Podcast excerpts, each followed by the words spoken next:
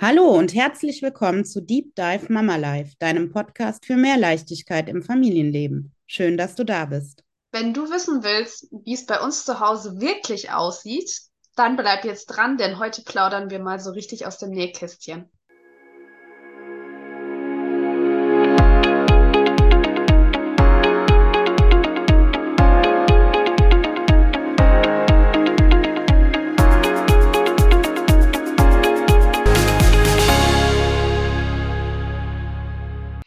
Hi Charlotte, wie geht's dir? Hallo Sarah, mir geht's gut. Wir haben uns ja jetzt lange nicht gesehen, ne?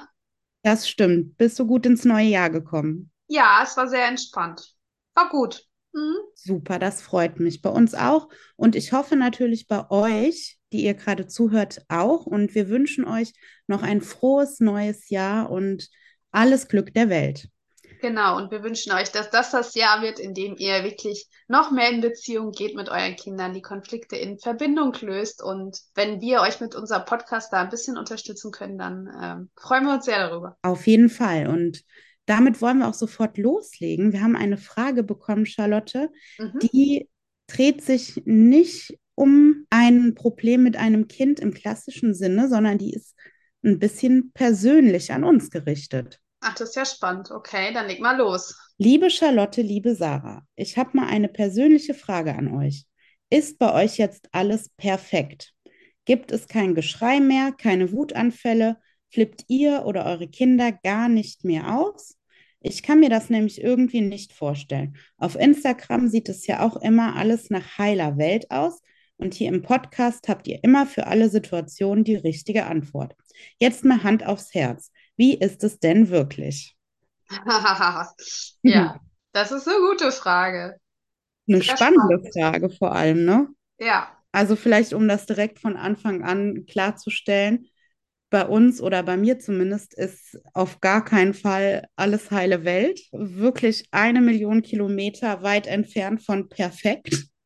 Und das wollte ich sowieso nochmal erwähnen als äh, Antwort auf den Podcast zur Wickelsituation. Da hatte ich nämlich so ein bisschen den Eindruck, ne, dass ich, ich habe ja gesagt, ja, ich kann mir das ja gar nicht vorstellen, wie kann man denn im Prinzip ne, drei Stunden brauchen, um das Kind zu wickeln. Das wäre ja bei uns mit drei Wickelkindern zu der Zeit einfach undenkbar gewesen und war kein Problem.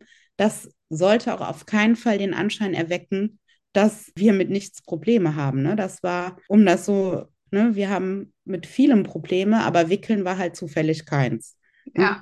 Genau. Na, ich, ich kann mich da völlig anschließen. Also äh, wir sind auch ähm, weit weg vom Perfekt. Wir sind vielleicht ein Hauch mehr näher dran als perfekt, einfach äh, an perfekt, einfach weil wir durch die Ausbildung und so schon viel Wissen bekommen haben durch, über kindliche Entwicklung und manche Sachen vielleicht anders einordnen, als wenn ihr dieses Wissen einfach noch nicht habt, was ja völlig normal ist, wenn man noch nicht so lange auf dem Weg ist oder auch einfach noch das Wissen noch nicht hat. Aber natürlich, also meine Tochter ist in der Autonomiephase, klar gibt's da Wutanfälle und das ist auch völlig normal und völlig okay. Also das soll auch so sein, weil ähm, ehrlich gesagt, wenn Eltern zu mir kommen in die Beratung und sagen, Nee, Autonomiephase, die kenne ich nicht. Also äh, unser Kind ist zwei, aber unser Kind hat nie Wutanfälle. Dann würde ich mir anfangen, Sorgen um das Kind zu machen. Weil dann äh, deutet das darauf hin, dass irgendwas nicht stimmt, dass das Kind überkooperiert, dass das Kind oder eventuell nicht entwicklungsgerecht entwickelt ist, weil in der Autonomiephase sind halt die Wutanfälle äh, normal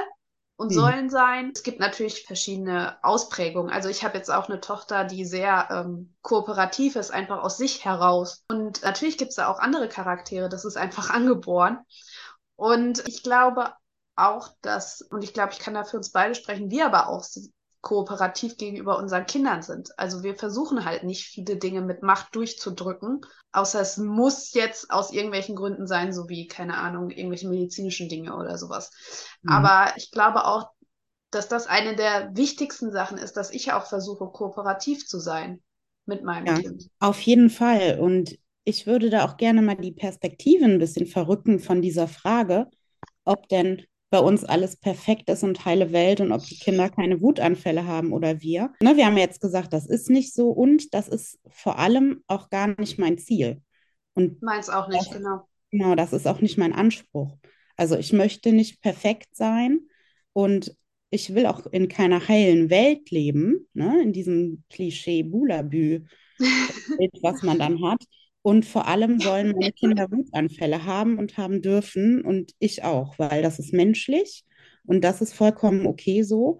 Und ja, es geht uns eben darum, wie man damit umgeht, ne? wie man das begleitet, wie man trotzdem in Beziehung ist und wie man trotz Wutanfälle oder mit Wutanfällen das Kind so begleitet, wie man es möchte. Ja. Und es geht gar nicht darum, perfekt zu sein oder zu werden. Ja, und dieser Punkt, was da noch mitschwingt, ja, bei Instagram sieht ja alles immer so schön aus. Das stimmt auf jeden Fall.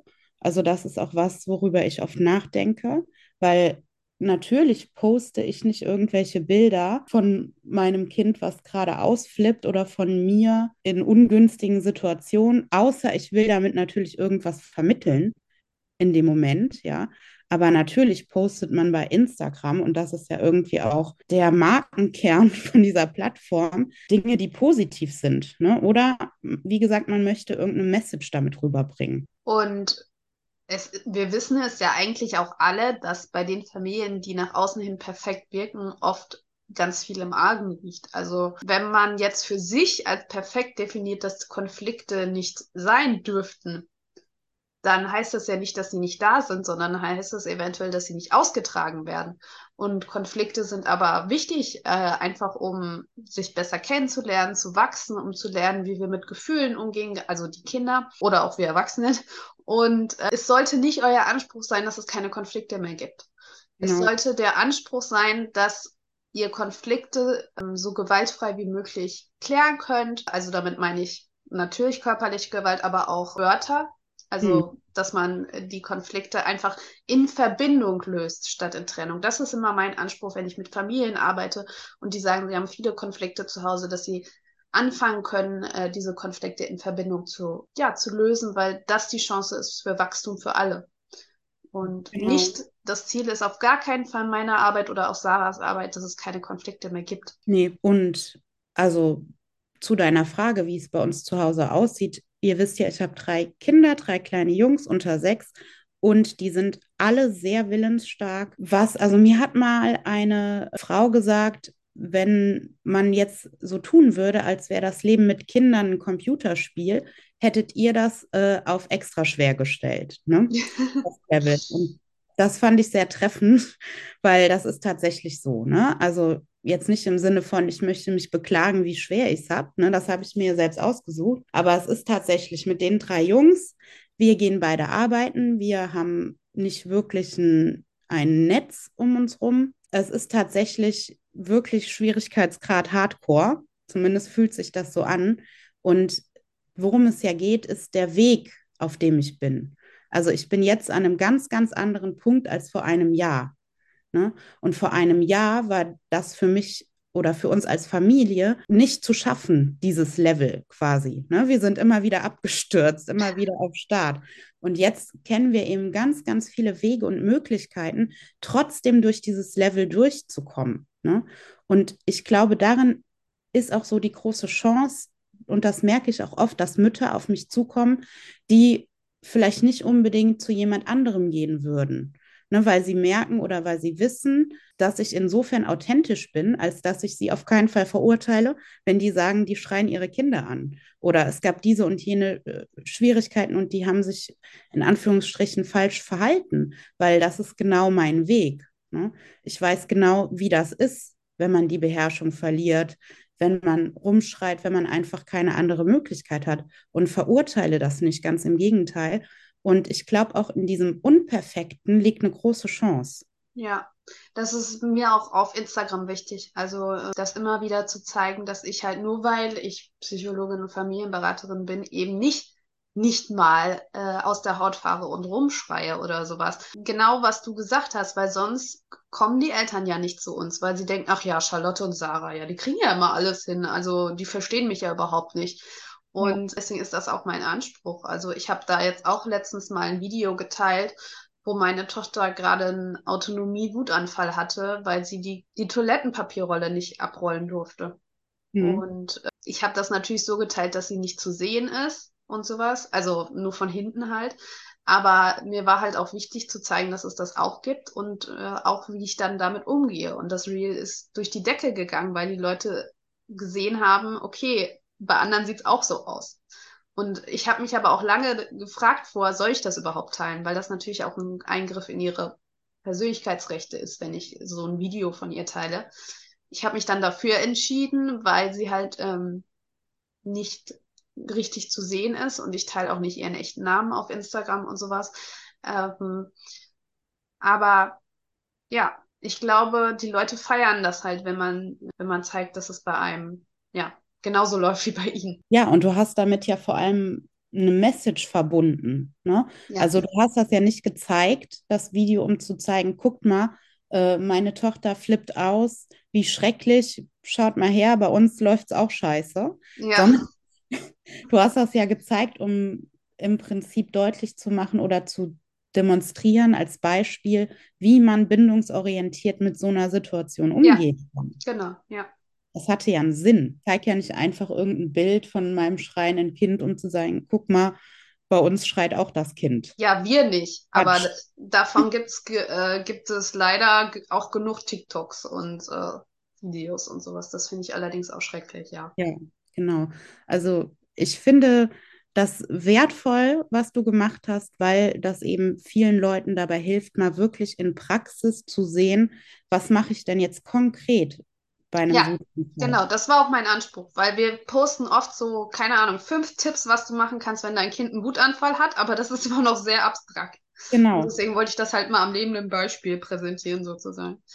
Und das ist total hilfreich, weil ich weiß noch, dass es mir genauso ging bei diesen ganzen theoretischen Dingen und Büchern und Ratgebern und so weiter. Das kannst du alles kognitiv verstehen, aber das dann wirklich umzusetzen, ist nochmal eine andere Nummer. Ne? Und da ja. hilft es eben, das mal wirklich zu sehen und auch zu hören, was kann ich denn genau konkret jetzt sagen? Ja, ne? und so. dabei muss man immer noch sagen, das kommt auch wieder aufs Kind individuell an. Also. Ja. also, wie gesagt, wir sind ganz, ganz weit weg von perfekt. Und wir wollen auch gar nicht dahin. genau, wir wollen da auch gar nicht hin. Ne? Wir wollen einfach den Weg, den wir gehen, weitergehen und möglichst vielen Müttern und Vätern dabei helfen und, und, und unter die Arme greifen, den Weg vielleicht mit uns mitzugehen. Genau. Also euer Anspruch sollte auch nicht sein, dass ihr perfekte Eltern seid, sondern lieber echt statt perfekt. Genau. Und sich auch nicht zu sehr zu verteufeln, wenn man nicht perfekt ist oder seinem Anspruch nicht genügt und das Gleiche auch aufs Kind anwenden. Genau. Dann lieber mal die Ansprüche runterschrauben. Ja. Oder sich Hilfe holen, das könnt ihr gerne bei uns. Wenn ihr Fragen habt, dann schickt uns sehr gerne die Fragen für den Podcast oder wenn ihr irgendwie mit uns den Weg von einer Erziehung zu Beziehung gehen wollt in Form von Beratungen, dann äh, ja, schreibt uns auch einfach, dann sind wir gerne an eurer Seite und begleiten euch da. Und wir freuen uns natürlich nach wie vor total darüber, wenn ihr uns eine 5-Sterne-Bewertung hinterlässt. Ja, genau. Und Folgen nicht vergessen, damit ihr auch die neuen Folgen immer mitbekommt. Genau. Und dann hoffen wir, wie gesagt, dass ihr einen tollen Start ins neue Jahr habt und hattet. Und wir freuen uns auf nächste Woche. Genau, bis dann. Ciao. Ciao.